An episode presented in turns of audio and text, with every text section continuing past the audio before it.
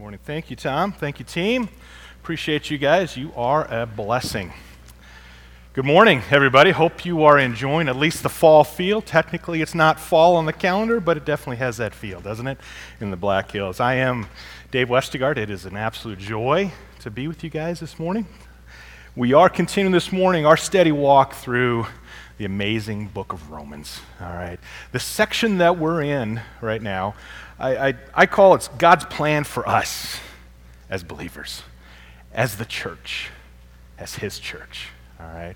We're going to continue on through chapter 15 today, uh, and then uh, in a couple weeks, we will be wrapping up this study of the book of Romans. This past week, on Tuesday, we remembered the events of September 11th, 2001. All right. And the lives that were lost that day and after fighting terrorism. Thousands of lives have been lost since that date. Could we take just a brief moment this morning, just a moment of silence, just to think about those lives lost and the families also impacted by that day? Just take a brief moment.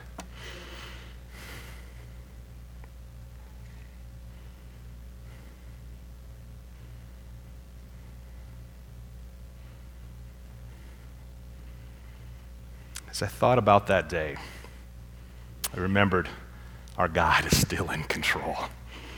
He has never lost control. Since that day, however, the world we live in has not been the same. Kind of sense, uh, in, in many respects, we live today in a world that has a fair share of contention. It seems like everywhere we turn, people are on edge we're driving on the roads, if we're talking with someone uh, in our community, it seems like people are on edge. There's contention today in governments, there's contention today in healthcare, there's contention today in the area of human rights, to name a few. When you're catching up on the news, whether it's be looking at your news app on your phone, watching it on TV, reading a newspaper, we catch the negative tone, don't we?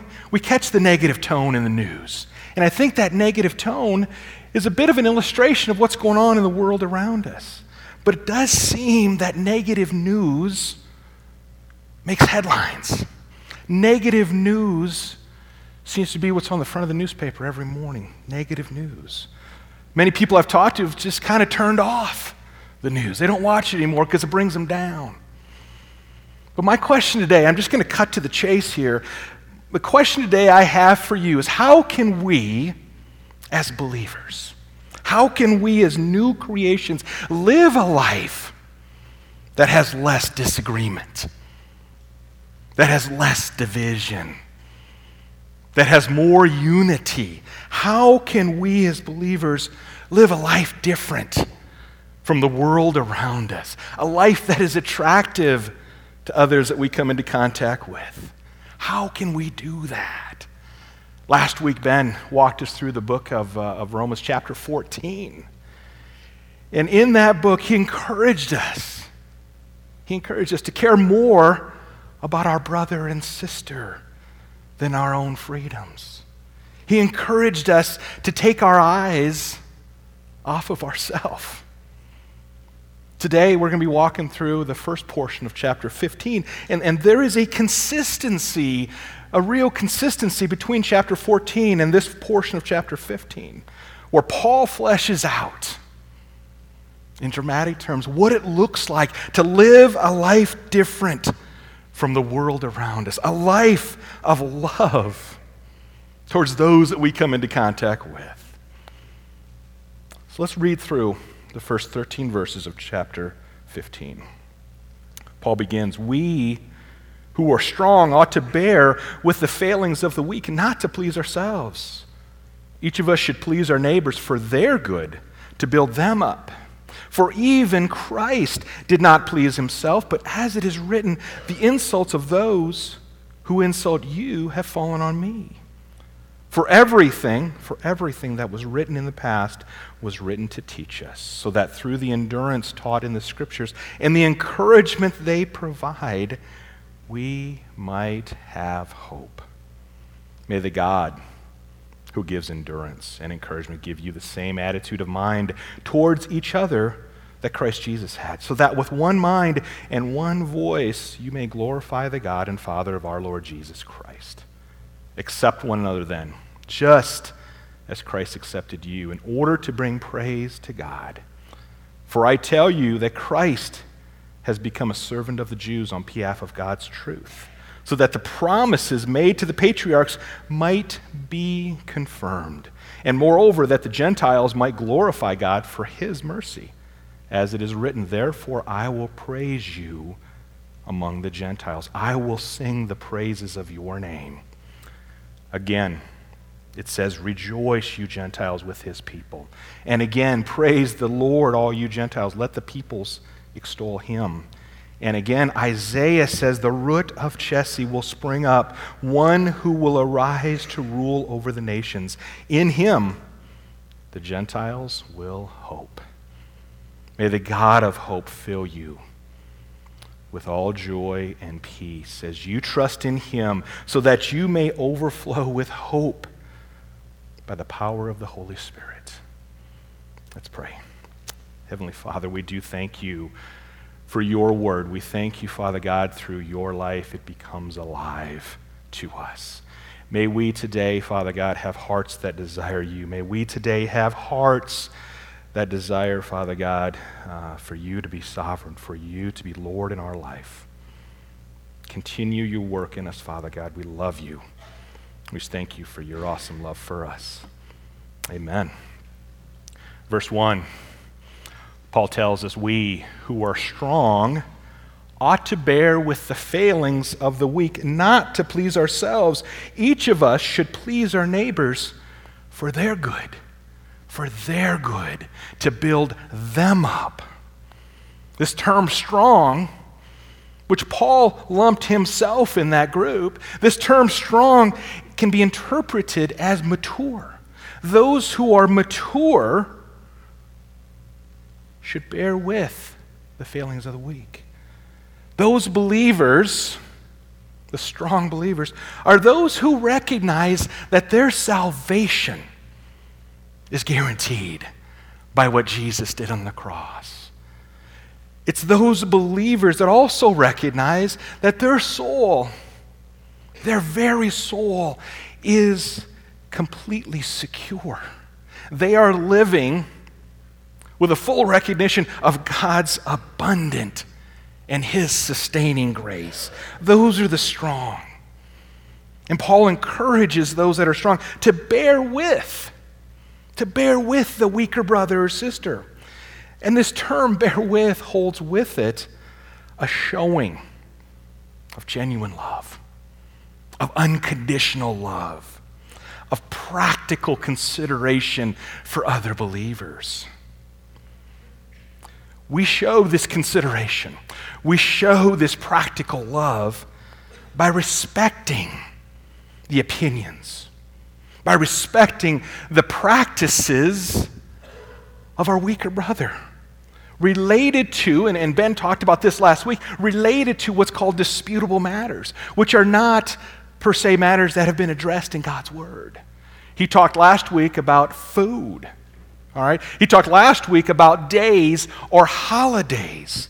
In those areas, what we are to do is live with an attitude of respect and honor for maybe a weaker brother's beliefs as it relates to food, as it relates to holidays. Where the Bible doesn't give us clear direction, we are to do what is wise. We are to walk in love and pursue those things that make for peace and the building up of our brother or sister. Maybe it's other areas besides food or days and holidays. Maybe it's a question of dancing. Maybe it's a question of whether or not, as a Christian, should I have a tattoo? I don't. I don't. But that question does come up. Right? Maybe it's a question of, of drinking a beer. I'm not talking drunkenness, I'm talking a beer. Right? Where the Bible doesn't give clear direction. Paul tells us here we are to live in an understanding way. We are to bear with the weaker brother. I mentioned dancing. What is the wise thing to do? If I have a brother, I have a friend who struggles with dancing, he feels it's wrong. Is it right then for me to invite him to a place that, that, that, that uh, plays live country music and dance? Is that the wise thing for me to do? It's not. And thank God it's not because I'm a terrible dancer. Just ask my wife. If she were here and, you catch her at the right moment, she would probably even give you an illustration of what my dance move looks like. And you catch that move, not plural, it's a singular. There's one move and it's not good. She calls it the farmhouse stomp. She has an amazing gift of encouragement. So rarely do I dance in front of my weaker brother or my wife.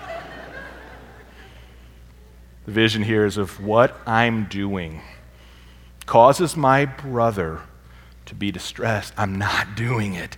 I'm no longer acting in love towards that brother. I'm no longer bearing with my brother in that regard. Verse 2 tells us our purpose our vision is to build up our weaker brother or sister, to do what is in their best interests. And at times, to do what is in their best interest, I give up some of my freedoms. And that's okay. That's okay. Because verse, uh, verse 3 says, For even Christ did not please himself but as it is written, the insults of those who insult you have fallen on me. Jesus is the ultimate example of one who did not live a life to please himself. Throughout Jesus' earthly life, throughout his time on this earth, time and again, his heart was focused on serving others. He put others' interests before his own. He sought their best all the time. And, and, and keep in mind here when, when Paul uses Jesus as the example, just as Christ did not please himself, when he uses Jesus as the example, he's not saying here, just try hard to be like Jesus.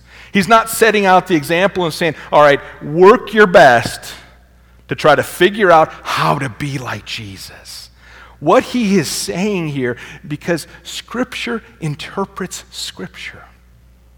What he's saying here is recognizing that life of Christ inside of us as a new believer, as a new creation. We have the living presence of Jesus, of God's amazing Spirit inside of us. And it is this presence, and it is this empowerment of Christ's life inside of us that we can live out this same selfless life that Jesus lived out on this earth. That's what Paul's saying here. What's amazing about God's Word is God lays out His heart throughout His Word. What He desires for our life, what is best for us. He lays it out, and what's more, He empowers us to do just that through His presence. Verse 4 says, For everything that was written in the past was written to teach us, so that through the endurance taught in the scriptures and the encouragement they provide, we might have hope. It was written why? It was written to teach us. So that through the endurance it teaches and the encouragement that is provided by God's word, through the endurance and the encouragement, we might have hope. God's Word is so much more than black ink on white paper. God's word is, is, is what brings us back to hope. We need hope in this world. We need hope with what's going on in the world around us. In a macro sense and in my life, we need hope. And God's word provides that, and his life brings us back to hope. But I believe to get to this hope, to get to this hope, we must spend time in God's Word.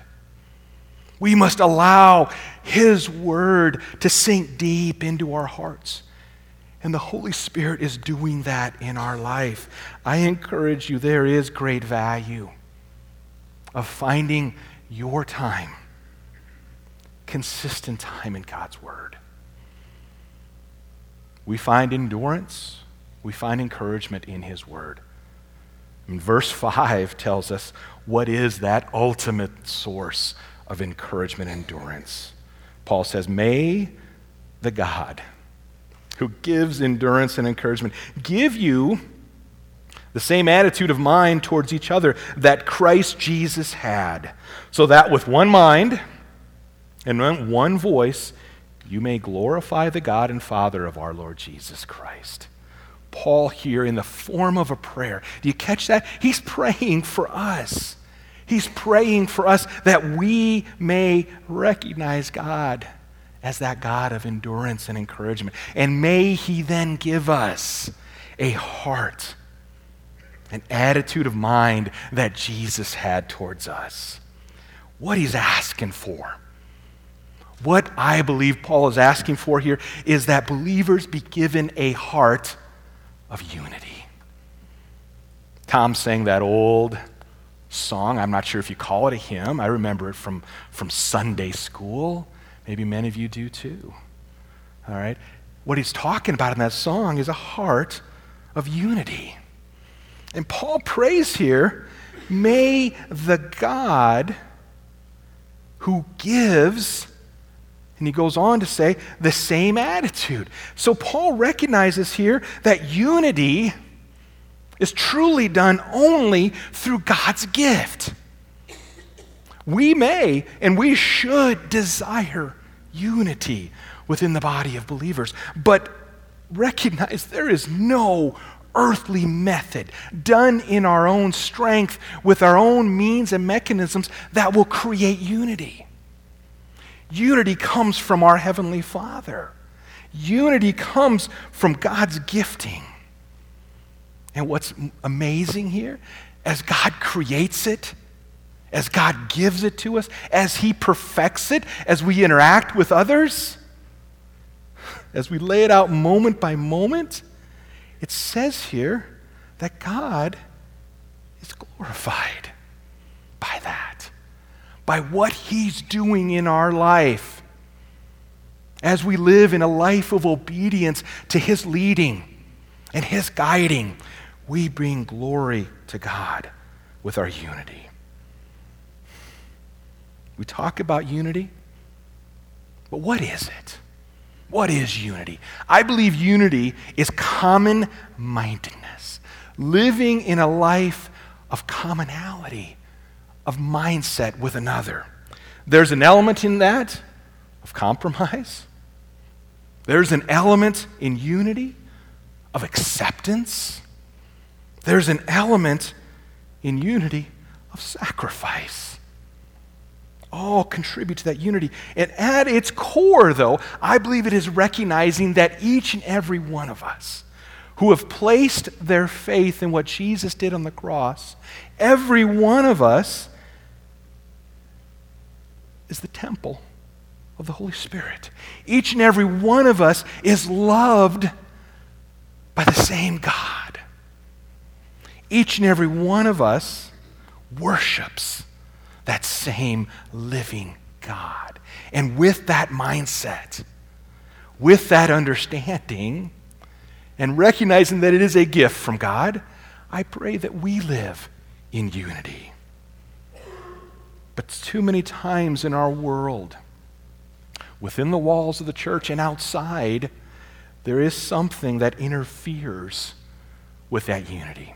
There, is, there, are, there are many things, but one primary thing, and that, I believe, is selfishness.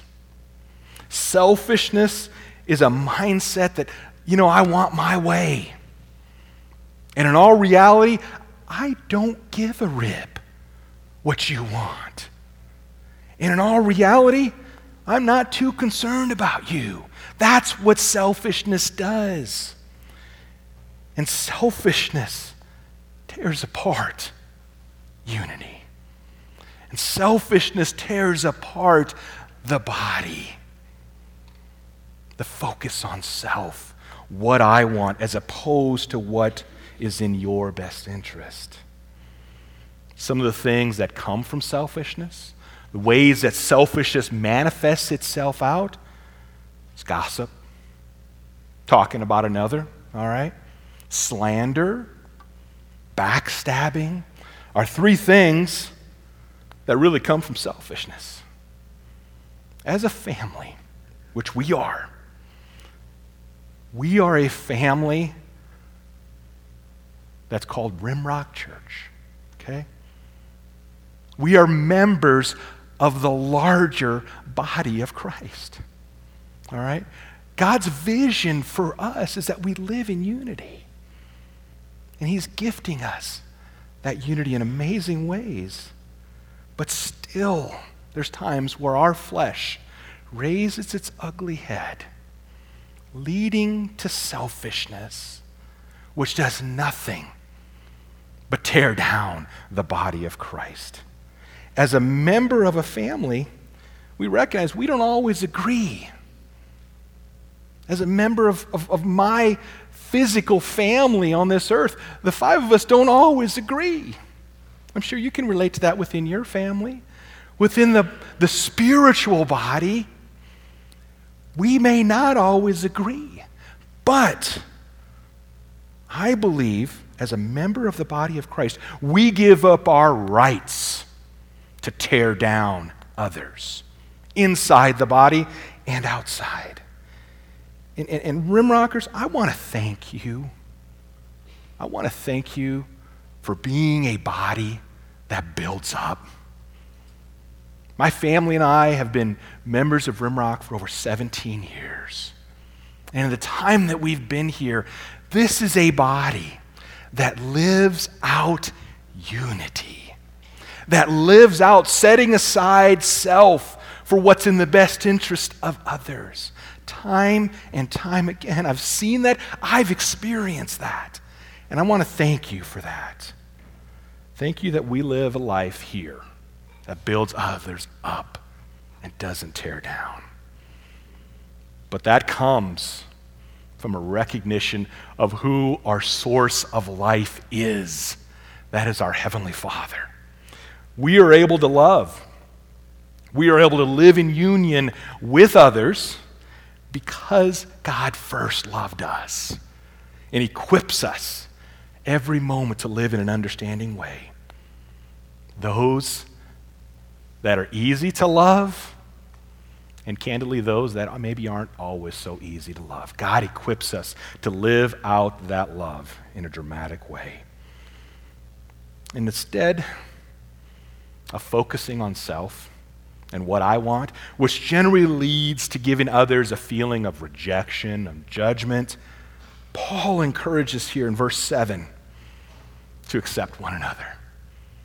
Accept one another then, just as Christ accepted you, in order to bring praise to God again.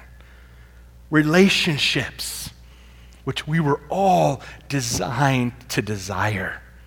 Relationships flourish with acceptance. You accept others just as they are, with a recognition that God's not done with them yet. God is not done with any of us yet. He is continuing His work in each and every one of our lives. Is any of us perfect today in our actions? Probably not. All right? God's not done with us yet.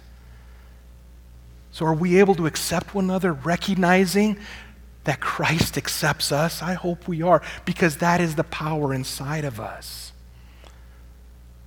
Paul lays out Jesus as our example, just as Christ accepted you. Charles Spurgeon, who was a pastor in the 19th century in England, on this phrase, just as Christ accepted you, he says, Christ did not receive us because we were perfect because he could see no fault in us, or because he hoped to gain somewhat at our hands. He welcomed us to his heart. So, in the same way and with the same purpose, let us accept one another. And Paul tells us here why. Why we should accept one another. Because it brings praise to God. Don't we desire to bring praise to our Heavenly Father? I hope we do. And Paul wraps up this section with another prayer. This is Paul's second prayer in this section. Verse 13. He says, May the God of hope. First, he called God the God of endurance and encouragement. Now he calls God the God of hope, which is, I think, is awesome. May the God of hope fill you with all joy and peace as you trust in him, so that you may overflow with hope by the power of the Holy Spirit. He acknowledges God as the God of hope.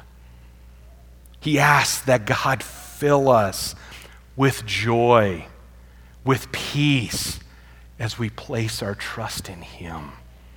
And as we are filled, just like a cup, being filled with water, as we get to that point of being filled up with, with peace and with joy,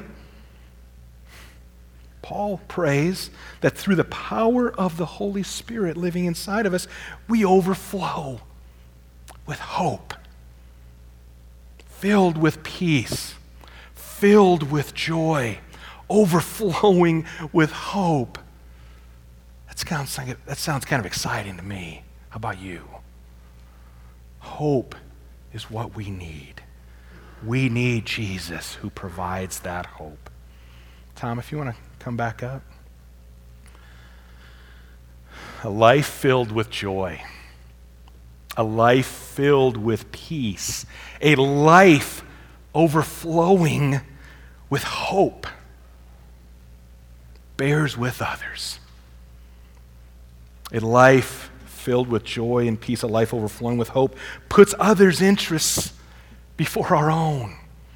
It desires unity with other believers, it accepts others. All done. All of this is done through the power of the Holy Spirit. All done through the power that lives inside of us. if after this message, if there's something in here that, that you want to talk a little bit more about, if you have some questions on it, if you personally need prayer, if you want to talk a little bit about what this life empowered by the Holy Spirit looks like, there'll be a few of us down here in front. We'd love to visit with you. All right? If you're just walking through some deep waters right now, you want someone to pray with you, we'd be delighted to pray with you. If you're living uh, life on the mountaintop right now, you want to share that